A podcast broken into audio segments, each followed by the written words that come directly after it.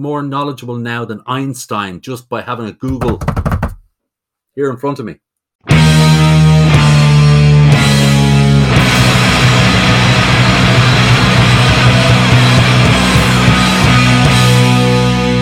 Welcome to the Uptime Punks. This is Paul Hammer speaking together with Tim Shorno, and we're glad to have you guys on board again for another, well, another adventure, I would say. This time it takes us to a lovely island. To the lovely place called Ireland. Um, yeah, it's the second language speaking episode. Um, so, guys, if you want to jump on uh, the third one, or the fourth one, or the fifth one, get in touch and you might be on a call with us very soon discussing the tech and data center industry. Um, today's today's episode, uh, I think, has uh, become quite long because we talked about so many subjects with uh, our guest, Gary Connolly, and uh, you see later who he is and what he does. But I, for myself, what I've learned is the interesting way he actually looks at data and what it is and how data centers are participating in transforming electrons to data. That's that's the gist of it, isn't it, Paul? Yes, and it was really great because he was speaking also about how data centers are the beating heart of the ecosystem and the society we live in. But anyways, we don't want to take too much away. Um, we hope you guys enjoyed this episode, and yeah, talk to you in a bit.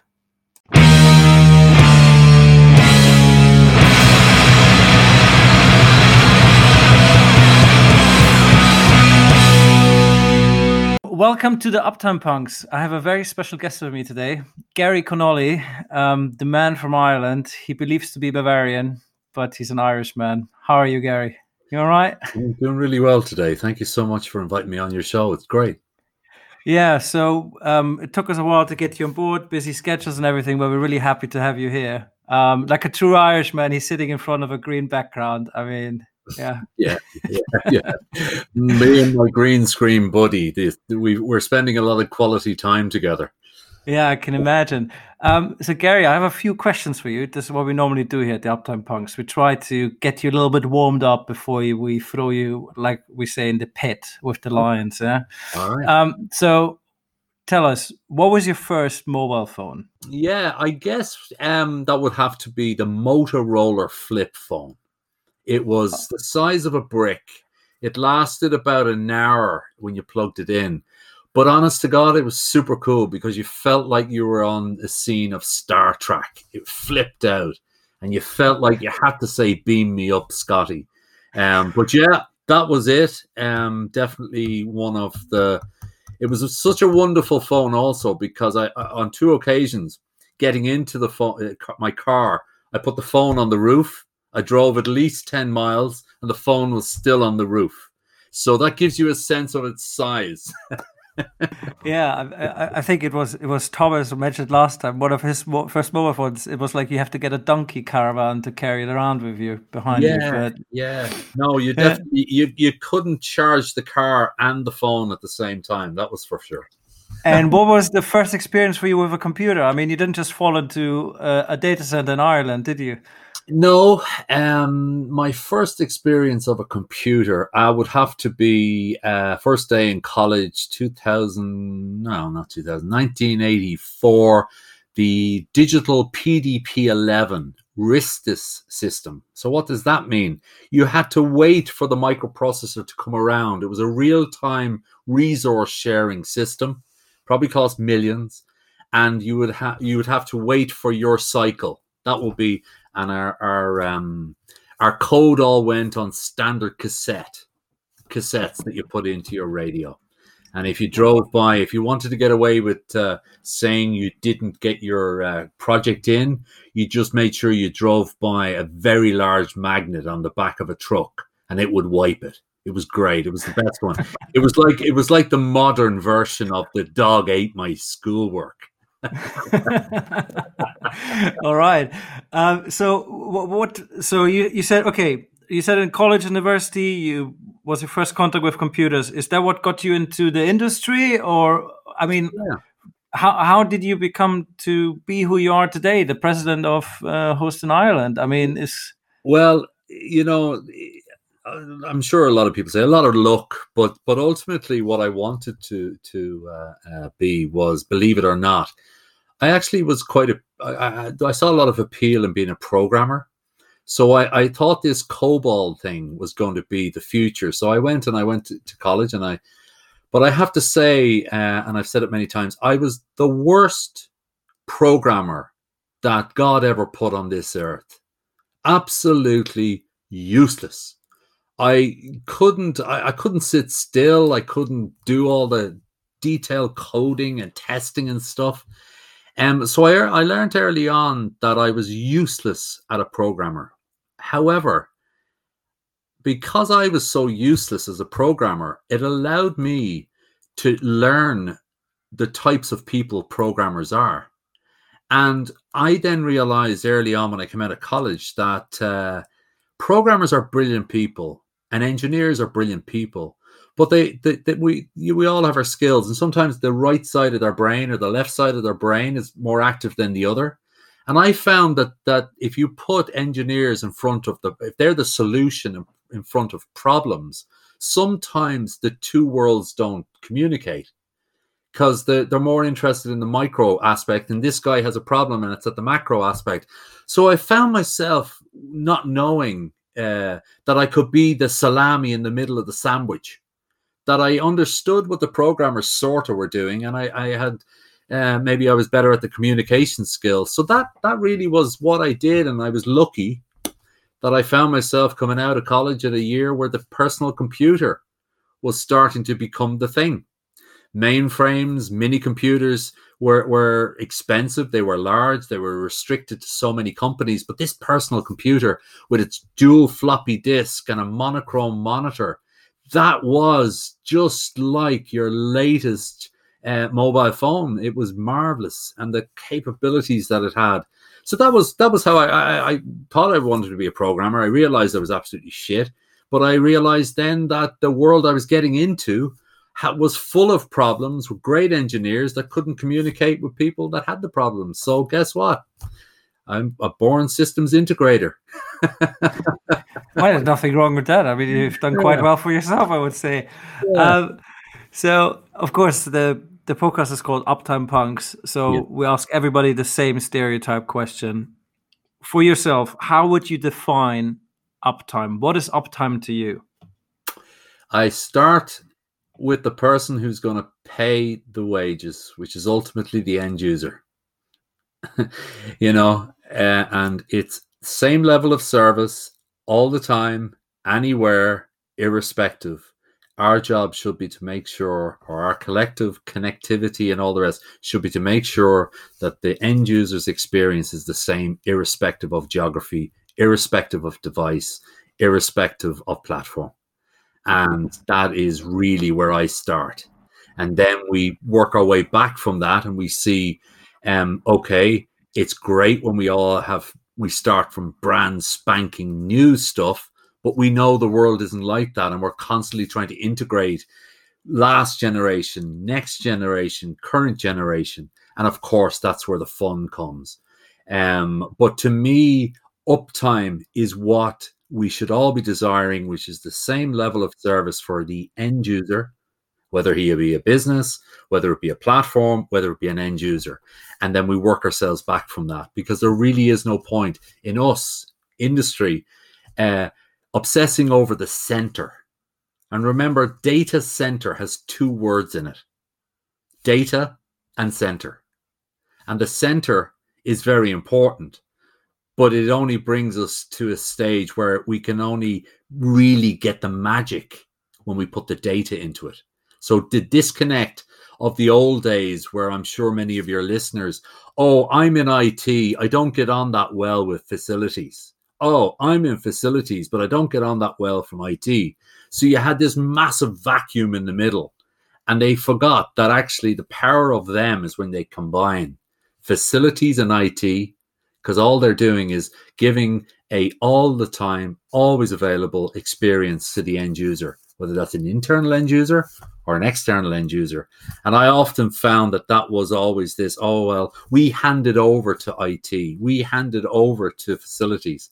when in actual fact, that's what's becoming closer and closer uh, uh, with the advent of as a service technology is you can concentrate on the end user a bit more. So I'd be all about the end user. And obviously then that's just my filter on things. When you bring back the when you bring back some of the layers, you've obviously got well your telecoms has a mesh, then your servers have a mesh, and your UPSs have a mesh, and you're this and that and the other. But ultimately, I, I like to concentrate on the dude that's going to ultimately pay the wages. which is the guy who pays the, and his experience. Who pays his king? No, that's how it works. I, I, I guess uh, to to a level, but Good old form of capitalism. But um, let's not get into what politics. Oh, yeah. of course, but, but you know what's interesting, and I, I guess we're jumping around slightly. But I was with Intel recently here in Dublin, um, and they have a, a, a division there that's um, they're they're investing in new startups that's what they want. They want to identify new startups that they can help. And the guy gave me an incredible statistic. He said 99% of the companies that we see fail or help because of no market need. It's quite extraordinary. No market need.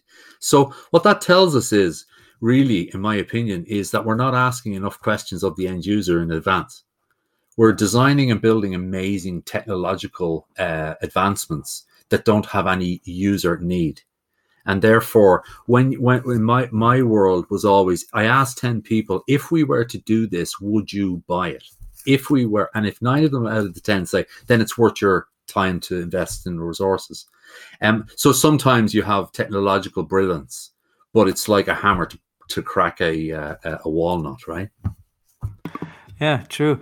Um, coming to that, um, so everybody got himself a little gadget during lockdown? What was your lockdown gadget? Oh. For me, was the automatic bulbs at home.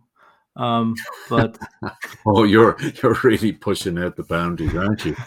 um, to, I, I have to say, it wasn't necessarily a gadget. I just love Spotify. It just was my savior.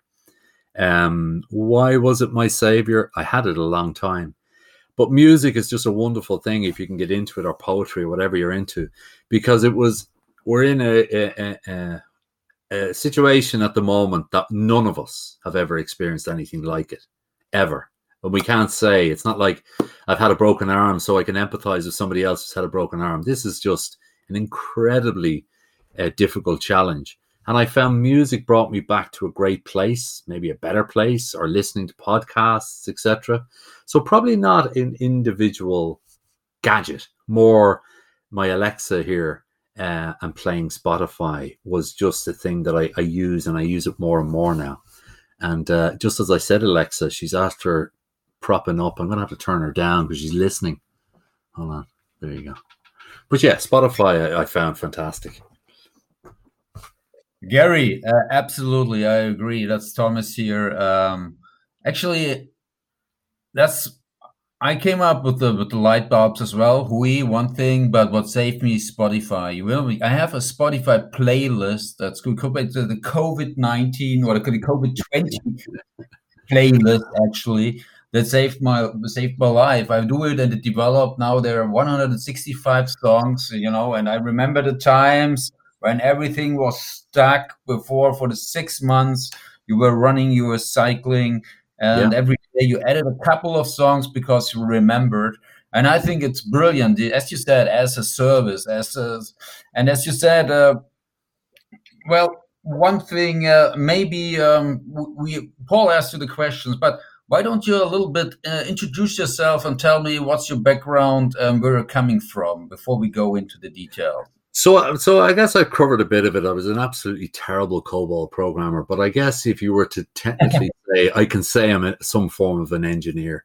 But really, I, I think I've covered it. I, I, I, like seeking out problems and then seeing how we can find the solution. So, I found a very uh, uh, a great time to become, and this is where the luck came in. When I came out, COBOL and those programs on the mainframes and Mini were uh, um, the jobs or fixing mainframes, but the personal computer just was like the honest to God for my generation and for people like me, it was the iPad moment or the iPhone moment or the iPod moment.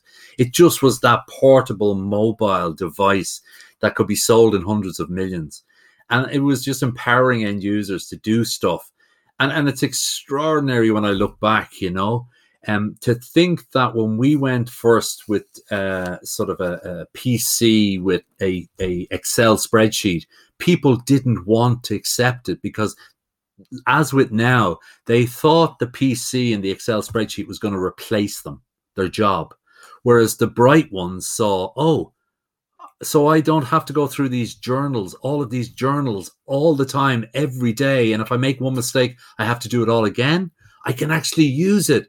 So in many many ways, what that teaches me, and it's a bit like like um, um, history repeating itself. So much talk about AI, so much talk about robotics, so much talk about this replacing jobs. Look, we've always had technologies and stuff coming through that if we want to look at it that way we can but other ways we can say it enhances us i even look at my father you know my father was a laborer uh, he was part of a crew that used to dig up roads and a whisper went out. There is a thing called a 40 man shovel. And it just permeated a 40 man shovel in the 60s and of course now when we think of this we think oh that's that, that's so obvious. But they were fearful of their jobs. Of course the 40 man shovel was a jcb that was a jcb but what did my father and his people do they went over and they learned how to maintain the jcb how to drive the jcb how to fit the engines etc etc so so really that was always what i like to do. Let's find problems. Let's see can we help as we go along? Um, i was lucky. I uh, got uh, laid off from a job in the early 90s, which meant that uh, I had no decision to make. Uh, uh, networking, communications. Some of your listeners may remember Novell NetWare, Microsoft uh, OS2 LAN Manager. We, we just had such fun in the 90s connecting up all these personal computers, which were personal, but then they became networked. And when you become networked, then you had the embryonics of the internet um, because you had the intranets in each one of the buildings and you got mo- modems connecting them. And I guess that's really where I started to find my love. And I realized I was far less interested in the hardware and more about the magic of the data, what data could do. You know, and data at the time, I said earlier about uh, the data being changing people who worked in accounts departments from actually just being drones and putting in info to being able to use the information to make a better better uh, accountancy department or a business. So that was the that was the start of the networking. I sold a few businesses, and I think uh, I was asked earlier. So how did Host in Ireland start? Well, it's interesting because it was a bet. It actually was a bet. I was on an earnout. I was uh, in a situation where um, you couldn't I couldn't go back into what I loved doing, which was systems integration. And five of us sat around a table, my competitors from the likes of Digital Realty, Equinix, uh, household names now, Telecity. And uh, I said, you know what we should do? We should try and get you guys together in a co-opetition not set it up as an organization like an association or as a trade association, a co-opetition. Could we get you actually to work together, park your ego, park your balance sheet, find common interest, and then what we'll do is we'll go and we'll promote Ireland as an optimum place to put data. You notice I didn't mention servers or data centers, data. Let's find why anyone would rest data in Ireland. Because if you if you can demonstrate that, then you need a server.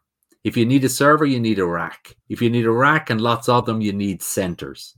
But if you start with the kernel of the why of the data, you have a great chance because that. So we we'd evolved, and I, I'm sure you know about the Irish story. IBM came here in 1956 first non-North American uh, uh, uh, factory. From that, Digital Equipment Corporation. Then you'd then you'd Nixdorf. Then you'd Siemens. Then you'd Dell. Then you'd Gateway. So you can see there's an evolution from a punch card back in the day to a floppy disk, and now 20 years later, we're we're doing it all on fiber. So that was the embryonics of host in Ireland. We'd five guys. Um, I told them that the bet wouldn't be a problem uh, to get them to work together. The real magic was getting them to pay me to get me to put them together. So that's what, and now we're 30 co-opetition partners. I loved what you said also earlier uh, in your, your training downstairs, where you've got the ecosystem starting to work, not just the center people, but the vendors and the data people and the comms people and the government and all that. When you blend that together, that's when you have an optimum ecosystem, not just the people who rest data. So that's really where Host in Ireland came from. And now we've 800 megawatts of data centers connected in the greater Dublin area with another 800 under development. And uh, that's a lot of data. That's for sure. Excellent. Um, Gary, Tim here. Um, you said so many things that I actually would like to follow up with. So I, I, I have a hard time uh, keeping all those notions together. So just first things first, Gary, what's your favorite beer? I don't drink anymore. That's a funny one, isn't it? I, don't drink, uh, I, dr- I, don't, I, don't, drink either anymore, but uh, we're in a minority here. So, back, but, uh, back, back, in the day, it would have been Guinness for sure. But uh, right now, um, no, I don't see the point in non-alcoholic beer. So, water is my favorite beverage. Excellent, pure Irish water from the from which spring? Oh, you know, whatever the tap produces is good enough for me. But this one today that I'm drinking is from uh, where is it from? Tipperary, Tipperary spring water. How beautiful. Okay, who has the better water, Scotland or Ireland? Is that is? The...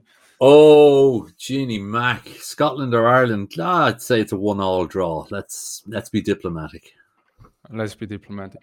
Right uh, okay so to follow up on, on on on a couple of things you said you started out saying that spotify was your savior. You you talked about how you love um, portable um, portable uh, gadgets from apple and both companies seem to reflect or at least pretend to reflect or try to get the image out uh, there um, that they are actually really people driven isn't it and um, and and agile in a way. So um, they have quite a lot in common with your approach, I'd say, and um, you also uh, you also seem to be still a systems integrator in some way, even if you don't wear that title anymore. You integrate different parts. Um, you are you are doing things because you have a, a broad knowledge rather, rather than a very microscopic, in-depth knowledge so these are all things that I think uh, will become important in the future, or already becoming very important, um, especially for for the digital transformation that of which large parts lie still ahead of us. Um, so I think you're right, Tim. Yeah. Yeah, right. And so, in, in terms of um, in terms of uh, um, your your approach. I've read, uh, I've done a bit of research. I've read that you are um, uh, a tech optimist, and we haven't had many tech pessimists here on the uh, on the podcast yet. Naturally, um, but what do you think is the biggest threat to the tech industry uh, currently? I, I think this.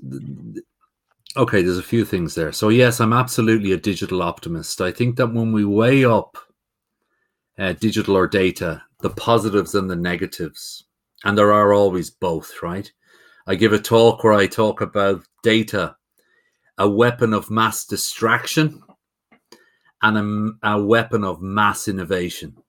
And it's a constant balance, isn't it? Between depending on whether you want to, to, to, to gravitate toward the positivity that the that data gives us, where we've got you know, surgeons in Tokyo doing hologram surgery on a guy in Ireland, or whether we want to go down into that black hole of, of trolls and fake news and stuff. So we have to be realistic about, you know, like all new innovation. It is the steam, however, Tim, and this is the important thing. And I think I, I we, we're in our fourth industrial revolution. It's well defined, it's well chronicled, and it's easy to understand it started way back in the 1700s when we invented steam, and steam drove innovation. It drove pistons. It drove. It made the world a smaller place. So we go through the different other two in the middle. So what's the current steam for the current industrial revolution? It's data. Data is the catalyst. So therefore, when I look at uh, what data is doing, then I have to say, you ask me, what's the greatest challenge? Well, I think the greatest challenge right now, and it will continue to be, isn't innovation, isn't the as a service platforms that we are giving supercomputer power to young children in Namibia with a web browser. I mean, that's just awesome, right? That's just mind boggling, incredible that a dude in Namibia can pair up with a guy in Delhi and they can use the platforms that are now available as a service and create something magical. That's not going to be innovation, is not going to be our challenge. Keeping the data secure, safe, and building in privacy by design and security by design is going to be our greatest challenge. When you consider, Tim, that right now we have anywhere between 15 and 20 billion things connected on what we call the connected planet. By the end of this decade, there is anticipated we'll have a trillion, a trillion things all connected to this thing that, let's be honest, has organically grown. Bit here, bit there, you know. So, therefore, what's our greatest challenge? It's not going to be the things, it's not going to be the data, it probably won't be the centers because, as far as I can see, the centers are both getting more efficient in their consumption of electrons and they're now driving that the electrons have to be green. So I think that'll work itself out. However, what happens in 2030 when we've got this beautiful, for the purpose of this show and our discussion, let's call it a utopia, closer to a utopia than a dystopia. And some little shit hacks in to the electrical system of the democratic state of Germany. Christ, it's not a good day for anybody, right? So, therefore, I think that is everything we do in all aspects of where we are in the supply and food chain of the digital transformation. Let's always have security by design and uh, uh, security by design and protection by design inherently built in because we're part of the solution. We're part of the good guys. And uh, I so that's all I think is is the biggest challenge because God, everywhere you look now, I, I, think I counted yesterday. We we nearly have 39 devices in our house now connected. 39 devices. 39 devices. I, I haven't counted mine, but um, so, so I hope I, I answered the question about our greatest challenge. Uh, I think it's security and privacy. Yeah, yeah, you, you, you, you did answer the question, and you actually gave me uh, um, material for a follow up in terms of uh, privacy and, uh, uh, or privacy. No, how do you pronounce it? Privacy. Pr- privacy is designed. Eh, pr- privacy, uh, security by design is stopping the bad guys getting in at your data. Mm. Privacy by design is making sure the good guys don't mess around with it. Excellent. Yeah, see, we le- we le- we we we've learned something. I'm glad I asked a question. Next, next one. Um, we now have the COVID app in the UK uh, yeah. uh, from the NHS. Not sure uh, what's going on in Ireland, so I'm, I'm just basically asking you how yeah. how far more advanced are you over there, guys? Well, well, I think it's all it's it, it, seems to be like a harmonica at the moment. We're going out and we're going back and we're going out and we're going back. But we actually have, would you believe, we've had uh, the tracking tracing app uh, for over three six months now, and only yesterday was our the, the Irish product was um, taken on in America. The New York uh, uh, mayor, I think, announced that he's using the Irish product as their product. So I think not, when you're in Boston in New York. Okay. New York, yeah. Um, uh, you know, we're an island. Uh, we have uh, um, obviously closed. aviation is mostly closed. Um, what is really interesting, and it's it's it's a good link in. Only yesterday they announced uh, how is Ireland's economy doing, and uh, it's interesting because we are the only state now the EU for the first three quarters that is showing a plus on the GDP export. Why? Digital services and pharmaceuticals. and it's quite extraordinary and it's a wonderful thing and i'd like to do a shout out for all of the people on, that are listening that are in the infrastructure space because the day that globally this industry was recognized by most states as essential workers i really thought it was a great great day for a lot of the people i work on the industry i don't work in it but the, you know this industry in general whether it's merited or not get beaten up a lot, get beaten up regularly. How, how do you mean beaten up? You know, uh, oh, that's great and all, but the carbon overhead and the footprint, and you're using too much electricity, and you're really not creating any jobs, and you're not creating this. When in actual fact, this is, as I said earlier, this industry is creating, retaining, distributing, and storing the steam of the Industrial Revolution. so we could turn it another way and say, without it, there is nothing particularly right now, when you I consider mean, that this um, call is all digital and everything else is digital, uh, I, I, think that people who have been in the trenches for 15 years that are on this call should take a real a bow. Um, um, and now when they go to dinner parties, rather than putting their hands over their mouths to say they work in the data center industry, they can say we keep the lights on and we wouldn't be having this call, right? Yeah, that's true. I mean, uh, an, another thing is a, a, nice comparison. What um, what I like to use is that I compare data centers to the sort of the lungs of society, because it's the beating heart that we require. If you, I mean, I mean, we're quite sort. I, I, I myself, I live in London. So beginning of lockdown, um, sitting at home, all of a sudden the internet was gone for 40, 48 hours. Um, we're, we're in the we're in the 21st century here, and you you're living in one of the biggest cities in the world, and everything is normally up to the top standards. And well, it's just everything got to the limit. I mean, with the guys from DE-CIX, uh, one of the biggest cyber cyber internet knots in the world, speaking to them with them as a guest three days ago. Ago tomorrow, Thomas King is coming to speak about Gaia X, but even them, they're saying yes. It there was a lot of data going through our data centers and all the knots. And if you look at it today, we have a lot of people, many times we have discussed already when it comes to data, which is one of your favorite topics.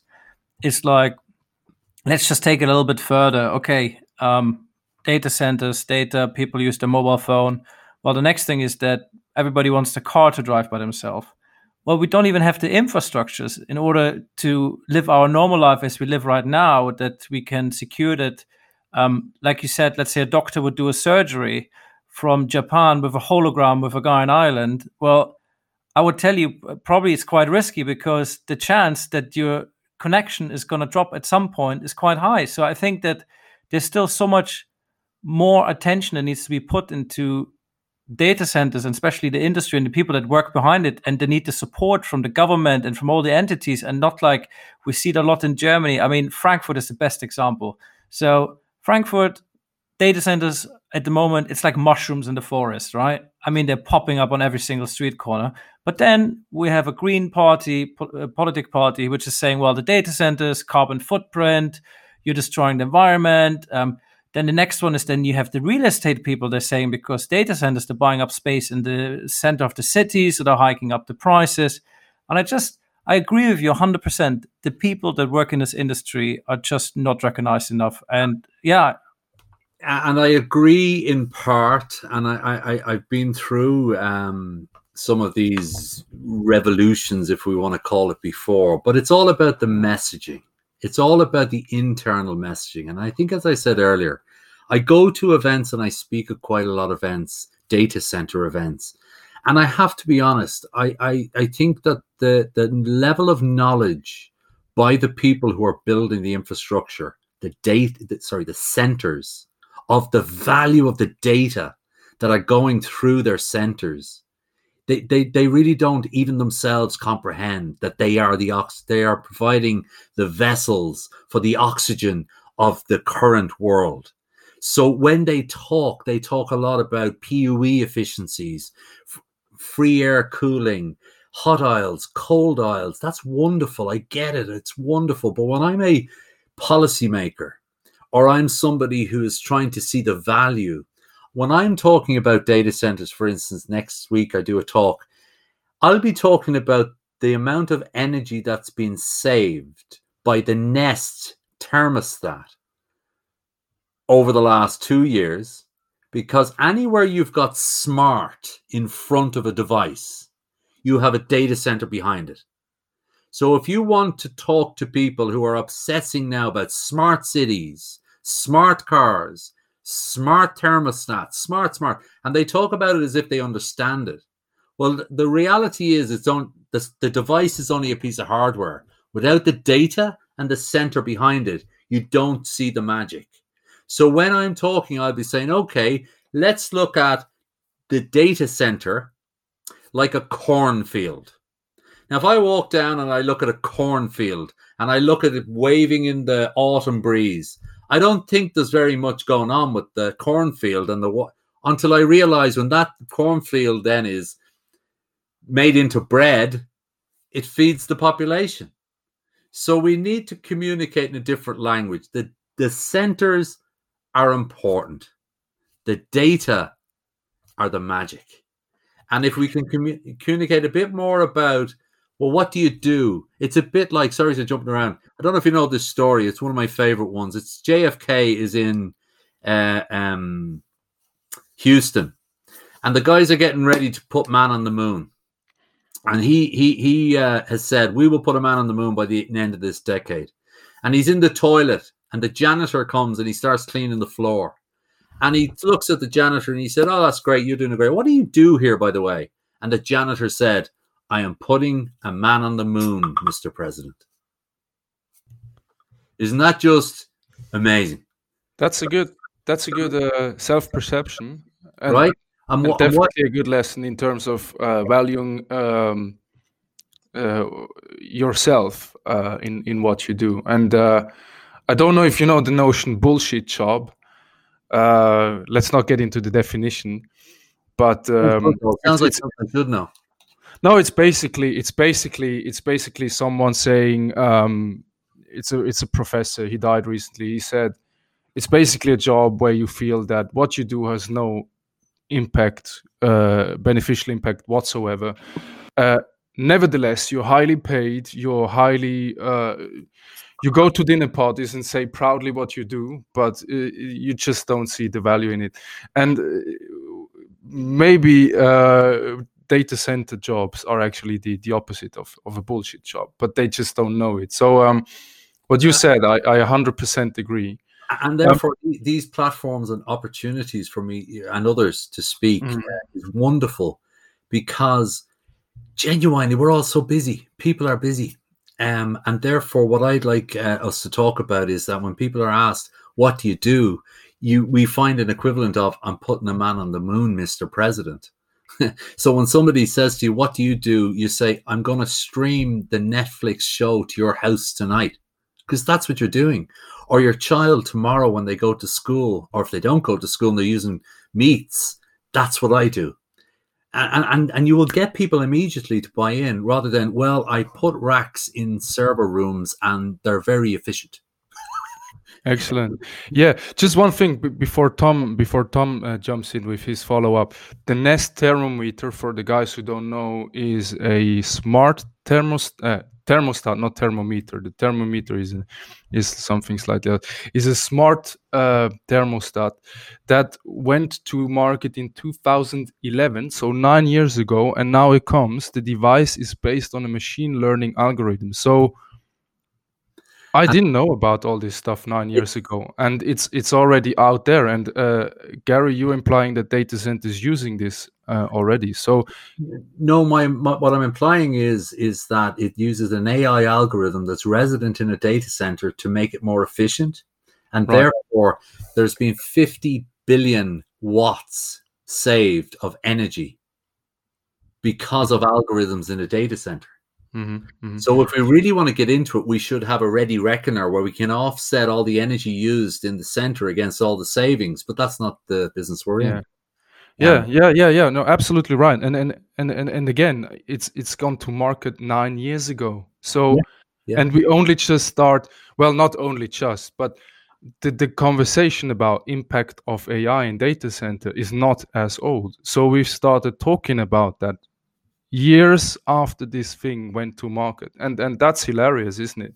But Tim, Tim, the savings of energy associated with a reduction of the energy into a center is minuscule, even if we become the most optimum, efficient 50% reduction to the value of the energy and carbon saved by what the data is doing out in the real world.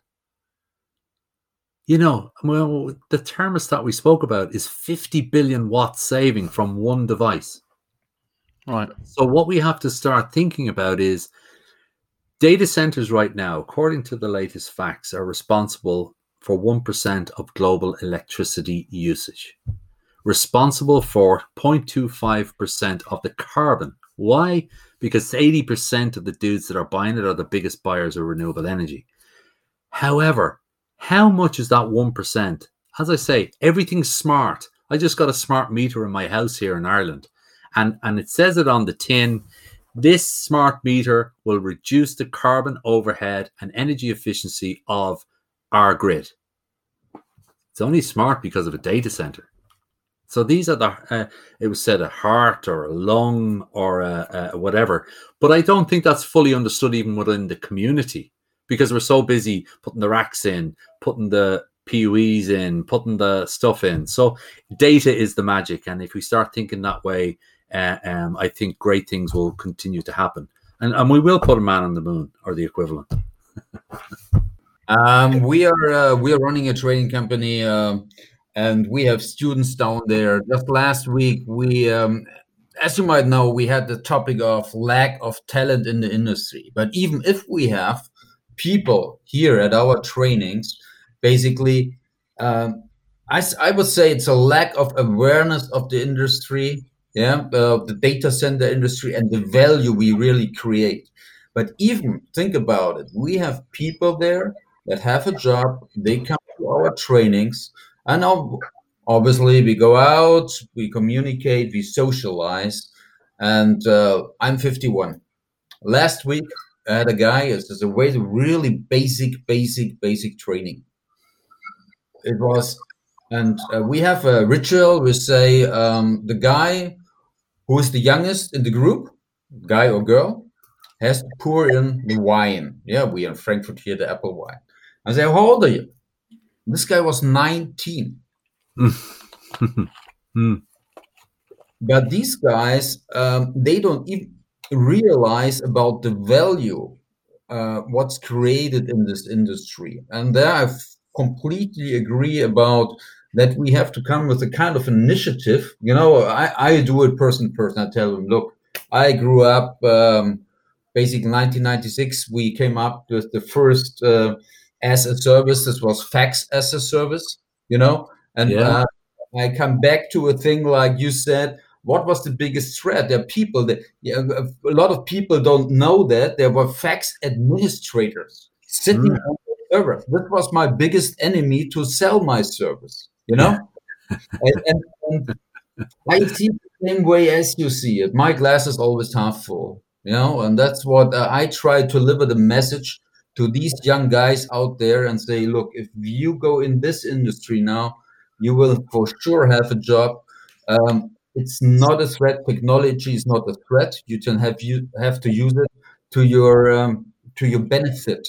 As we do it now, we have a Zoom session, we have a podcast, and um, this is yeah, that's still a challenge. And what my question, Gary, is um, especially about Ireland. I've been to Dublin. I've been to, uh, of course, to Guinness. Uh, we had great time there at your place, uh, the Green Place. Um, how is it basically? You have any initiatives up there in Ireland um, that you have enough talent to run the industry as you're the host of that? Do you know? It's a great question because the creation, retention, and attraction of talent globally to the to one of the fastest growing industries and accelerated even further due to the pandemic is not easy. However, Tom, and it's a great question. What we are seeing, and I think this will be, um, you know, hunger is a great sauce. Have you heard that saying? Where, where, um, so there is no time to bring through talent through phases, six phases. But what it is happening is people are skipping, and, and I think Tim mentioned it. They're skipping and now they're really deep diving into algorithms. How can we use the people we have to coach people who can code, who can create algorithms that can, if you want to look at it, replace the mundane day to day stuff that we're doing, which is going to happen anyway. But let's go up the stack so that ultimately, when we go up the stack, then we have what we need to have is, and it's going to sound, and I hope it doesn't sound too badly, but we need to eliminate the greatest risk in this whole thing, and that's people. If you look at any charts in any industry and you look at why X, Y, and Z happened, you'll probably find a person did something. you know, a person didn't put a patch lead, or a person didn't do a patch, or a person didn't do the machine operated the way the machine was told to operate. So, because what we are part of, I work on it, a lot of these listeners work in it. We need to get to the stage where we can uh, um, not be seen as the the the most obvious place that's going to cause the problem. And I think algorithms and machine learning and stuff like that, you see it in the other industries. If you look at the DHL and you look at one of their distribution centers or Amazon or Alibaba or one of these places that is got huge employment, the production line area, the warehouse area is nearly people less. It's all bots, it's all stuff, it's all moving. Data centers probably are going to move to that type of environment. But that doesn't mean it's reducing the jobs. It's actually increasing the jobs because you got to have more people in the background. Absolutely, Gary. I 100% agree. And uh, you haven't seen one of my presentations, but just when I do the introduction for, we have, for example, a 5D training, what's the, the, the biggest uh, caution for uh, a failure in the data center? It's human error. You know, it's uh, however you define it. It might be even a design error, yeah, but it's the human being, and that's and, not unique to the data center industry. No. that's just why we are. We're flawed. We're a flawed, very complex machine ourselves, but we're flawed. But um, in there lies great opportunity, right? Absolutely. But on the other hand, actually, we had on an episode about I think 14 days ago uh, with the referring to the uptime, the latest uptime study, uptime institute study is that we're having more downtime than we had before. And you know why that's that? Because we have to control machines. It's getting more and more complicated and to getting up the, the people up to speed. And this is where I, am referring to what you said. See that as a challenge, like like um, you gave the example with your father. When when uh, it came, this is not a threat. It's an opportunity and I think this has to be the message here, you know. And um, there's a lot of things in. in we we, can... we, certainly don't have, uh, uh, unless uh, somebody on the call does a some sort of a crystal ball into the future. But honestly, we can learn so much from the past. Why? Because human nature hasn't changed that much in the last thousand years. and people unfortunately repeat the same mistakes. So, what we need, in my opinion, to do is to look at what other industries uh, you know this is not the first mission critical industry that was ever on the planet aviation is a pretty mission critical industry you know there's an awful lot to be learned from there you know compared to the amount of air miles that they have had in the last 100 years the amount of crashes is quite incredible um, don't be afraid to embrace other industries. Don't be afraid to look at other ways of doing things. Um, but it's true. It's true. Uh, you know, there's what is it they say that uh, if you don't disrupt yourself, somebody else will come and disrupt you, yourself for you. So um, there's no doubt that. Uh, but I also think the messaging, right? Um, you are part of the oxygen of the planet, or you're part of you know, I, I think uh, um, Paul said it earlier in one of his his previous questions. There is no digital economy and there is no economy anymore. There's just the economy, and it's all about digital. you know, when you look at ag tech and you look at retail and you look at everything now, it's all digital. It's all digital, and therefore, um, the, the I get back to what what uh, we we spoke about, Tim. The most important thing is going to be the integrity of that data, and then that food chain. Wow, what an opportunity!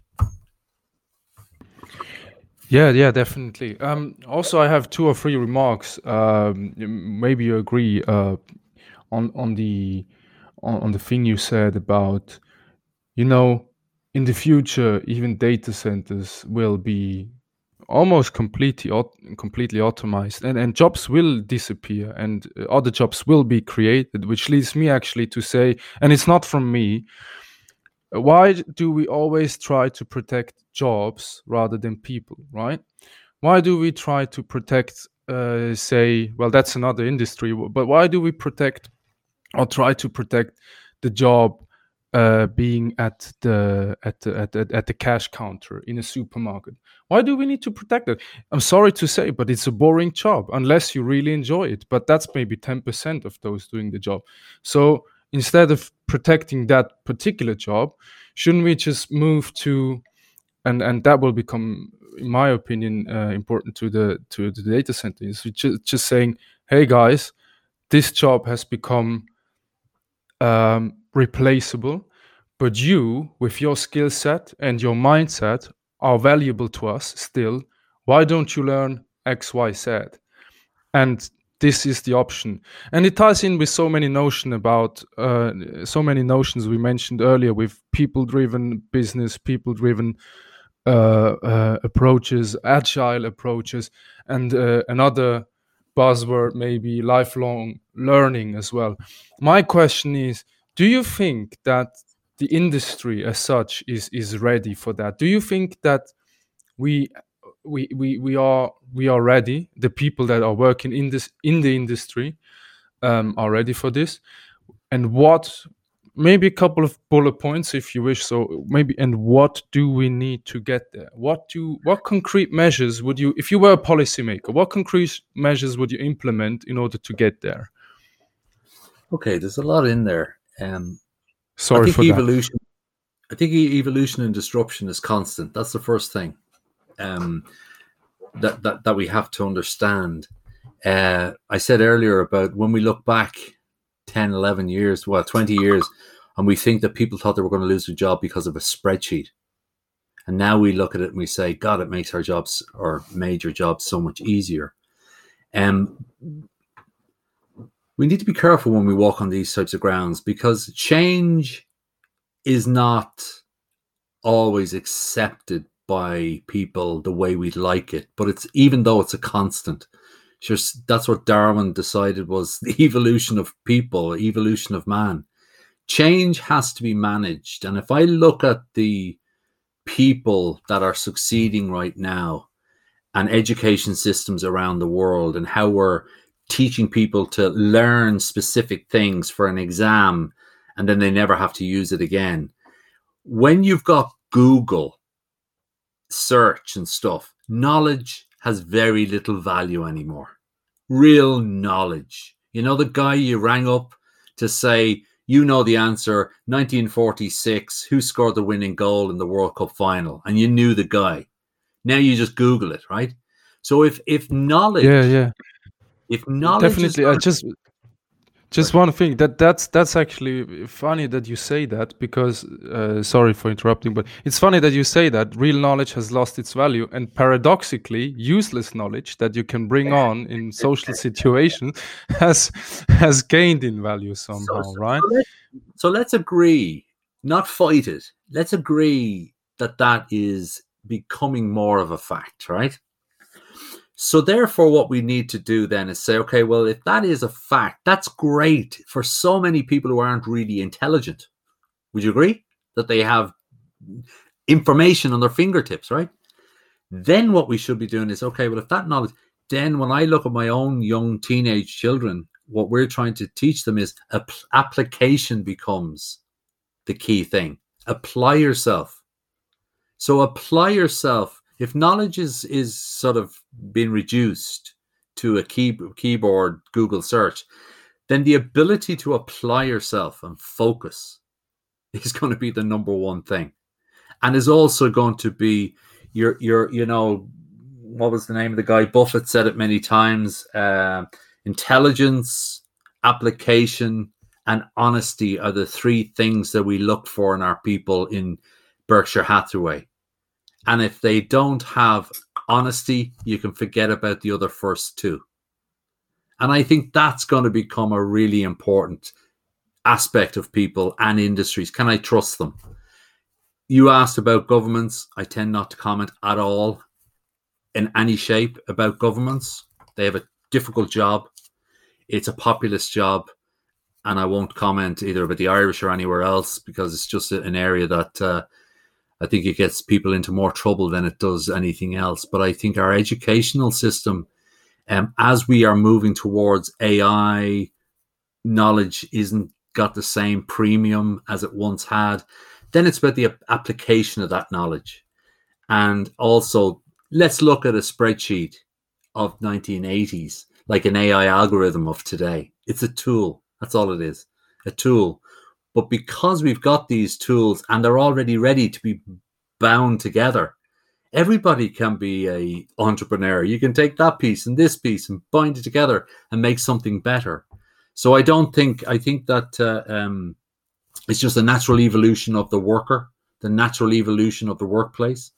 Um, and getting back to the data center industry, there's no doubt that algorithms and stuff that's very manual driven is going to be replaced by people who are working in network operating centers, more of managing the algorithms to make sure that we then have got the right key performance uh, uh, information. Um, or maybe they'll get into data security, or maybe they'll get into data privacy, or maybe they'll get into other aspects of the data stack. Um, because you know what? There's an awful lot of people working on combustion engines right now cars. They're going to have to learn quickly to how to fix electric vehicles. It's all evolution. Beautiful words. Uh, I I do agree. I do agree on, on many points. Um, I'm I'm out of questions for now, so perhaps if Paul and Tom want to ask uh, some other ones. Otherwise, perhaps one last. We've talked a lot about people. Maybe it's time to talk about locations a little bit. You're uh, yeah. the founder of Host in Ireland.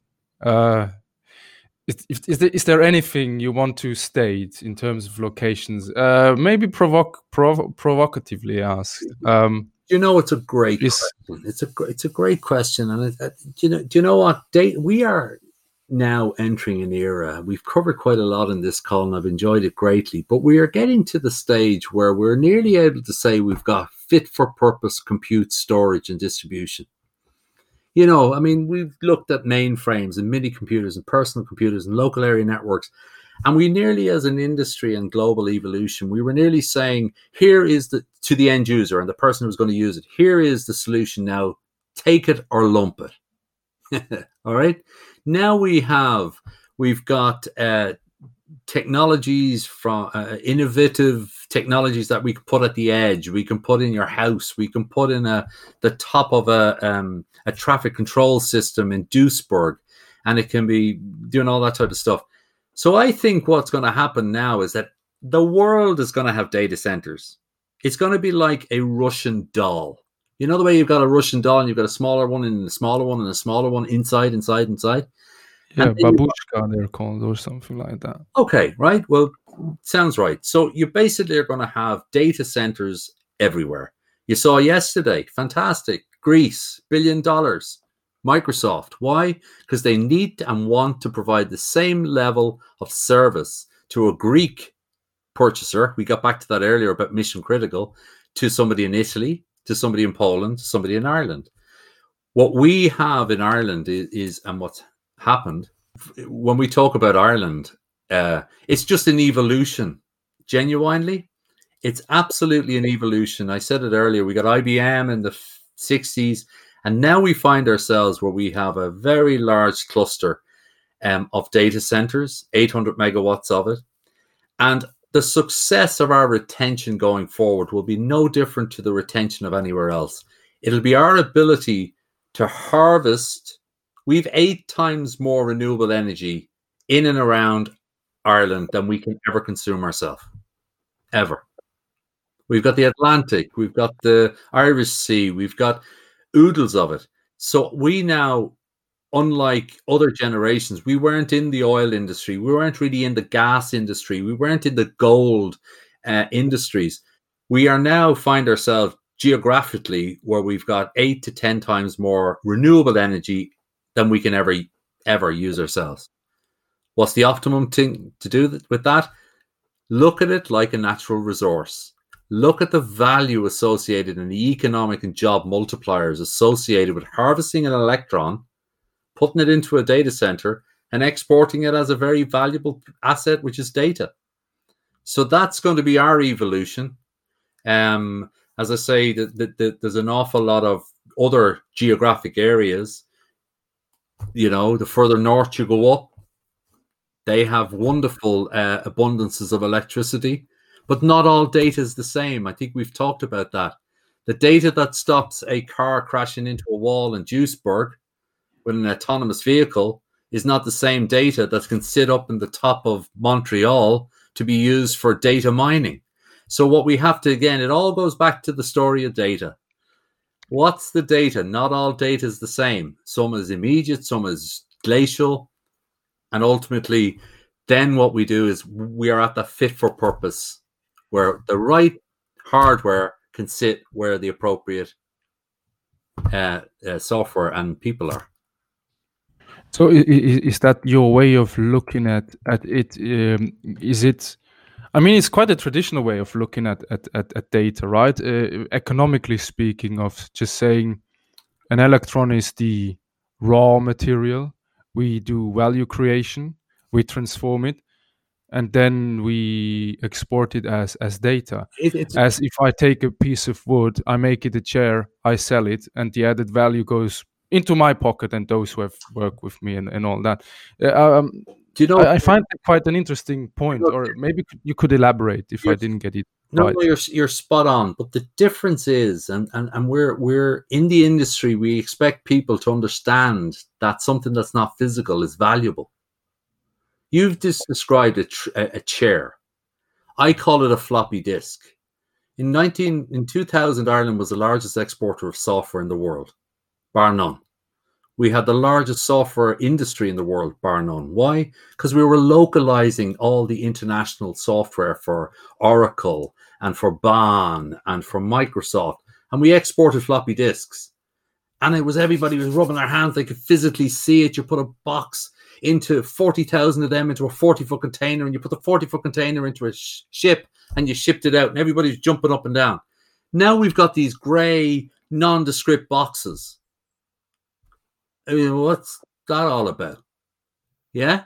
So, what we have to do is we now have to educate people to say that the floppy disk on steroids is a data center. The value of the software that sits on a floppy disk, Microsoft Word, Excel, now is an as a service server. We export it, people pay for it, it comes back in. And that's the whole idea that, that we would see our evolution would be that the raw material is green electrons that feeds into creating green photons, which is Spotify, Netflix, etc.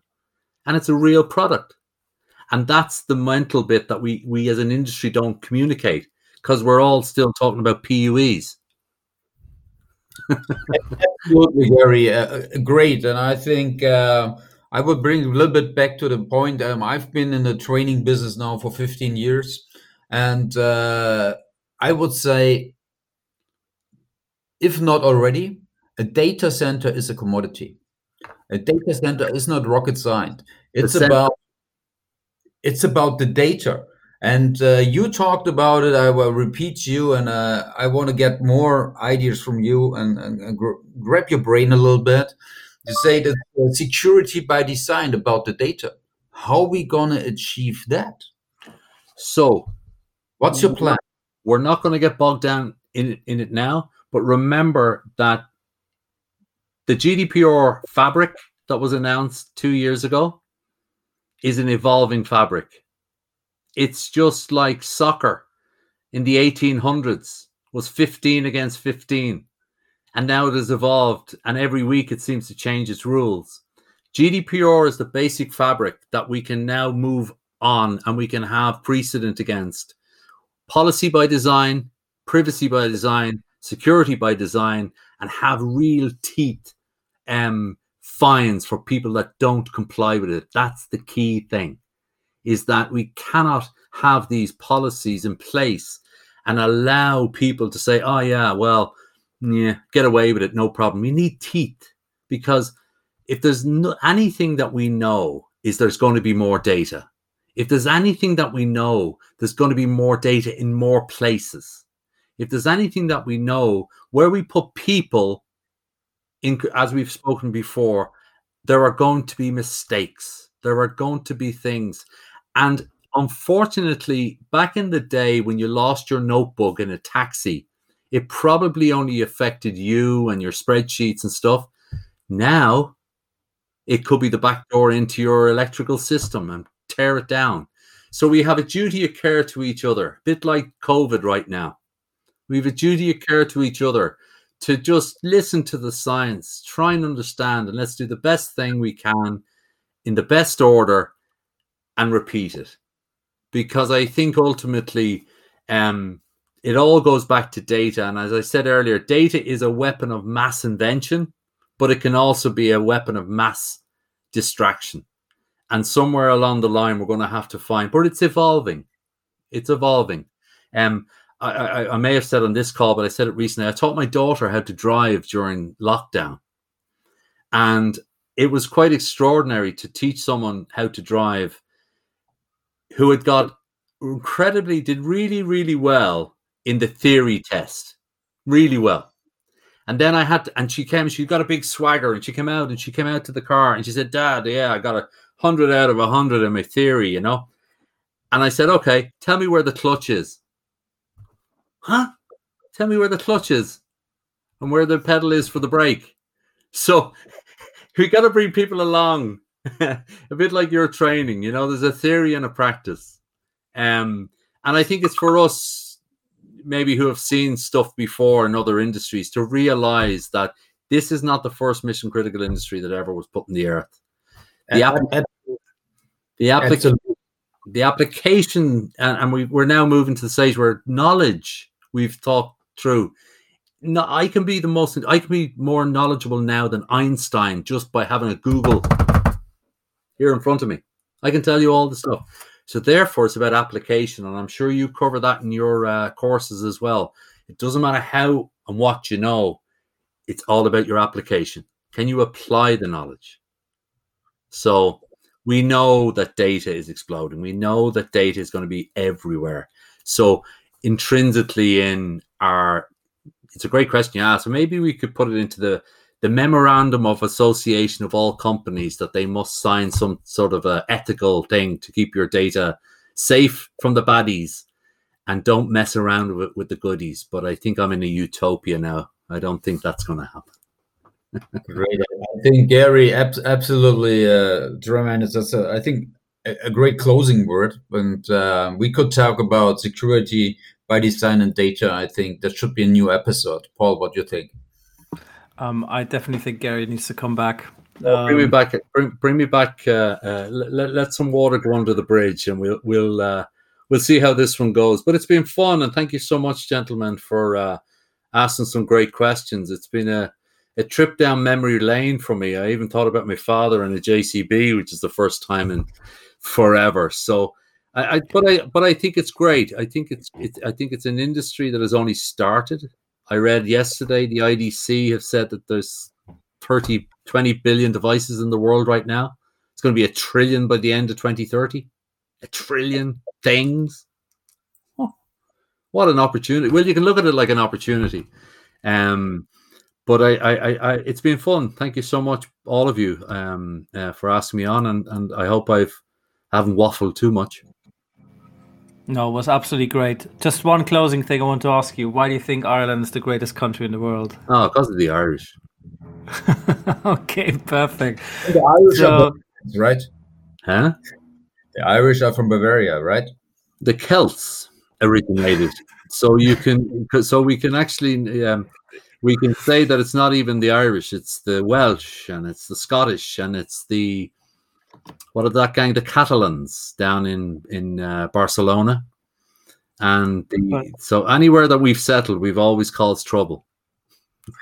But uh, Thomas, um, I guess the Irish Celts didn't take the beer with them from Bavaria, so that's why the Irish beer is not as good as the Bavarian beer. We- But that's a different conversation, maybe. Listen, we- Listen, we had to give you one thing that you were going to be good at that and soccer. and, and cars, cars maybe. And Come cars. on, And cars. And cars, Cars. yeah, yeah. But of course, we don't. Gary, do, we're not going to drive cars anymore. We're all going to be on little electric scooters. yeah, that that'd be fun. That'd be fun. Ga- or or Gary, you do take your Motorola and call Scotty to beam you back up. Hey, I get my Motorola Razor. I, I, I find it now. Yeah. Right, Tim, you had a question. Yeah, is it still a thing to speak Gaelic in in Ireland or uh, Do you know we do it as a, a academic language in school? right? We do it in school as an academic language, but no, it's not spoken bar certain areas called the Gaeltacht, which are in, you know, Ireland's a small place, you know, but in geographic areas on the west coast, they still day to day speak it, but our national commonly spoken is uh, English. Thank and, and thank you for speaking English, gentlemen, because I honestly my German only extends to ordering two beers at a bar. and no you don't Thank you drink so much, anymore, Gary. So it's pretty much useless, isn't it? It's pretty much you. Oh, no, that's the most important word. Yeah, Okay. yeah, absolutely. So thanks a million. Good lads, and, and I've enjoyed it. Thank you so much. Thank you.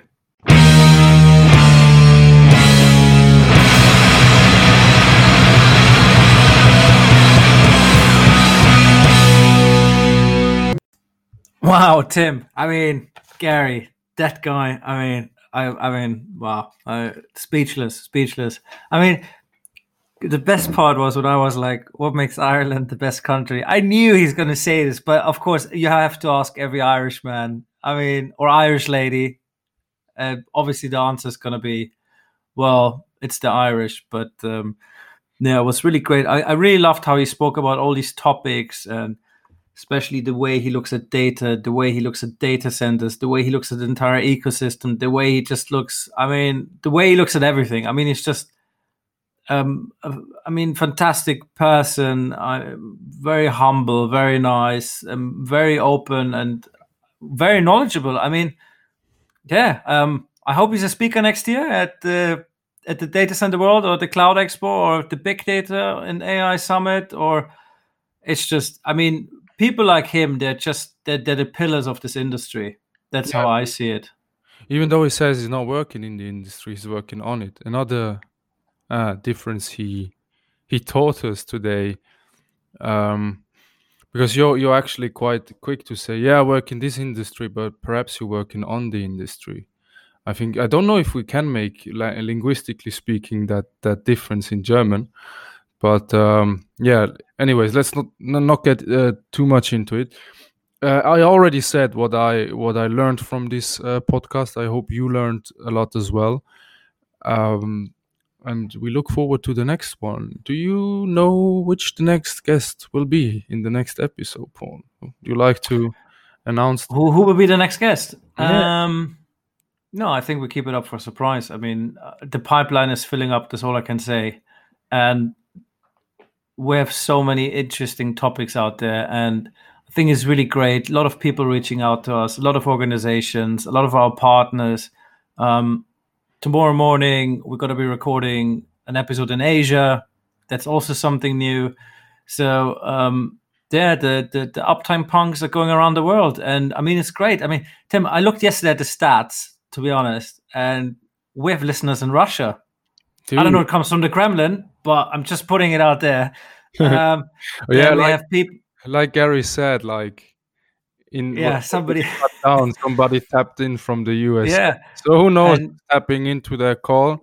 then Uh, we had then we I- I had don't mind people tapping in in my call or or, or in our podcast. Really, uh, Uh, it's fine, but uh, I think it's quite interesting because we also um, we have some subscribers from um, Fiji. I mean, I mean, either the VPN. The some companies have really good VPN while they're downloading the the podcast, but I think it's interesting because you see how we're nurturing the industry and people are really absorbing the information we're putting out there. So, um, big request again from our side. If you guys have any interesting topics, whatever it is, um, we're normally you can look us up on LinkedIn, send us a message, give us a shout, be like, hey, I have a really cool story.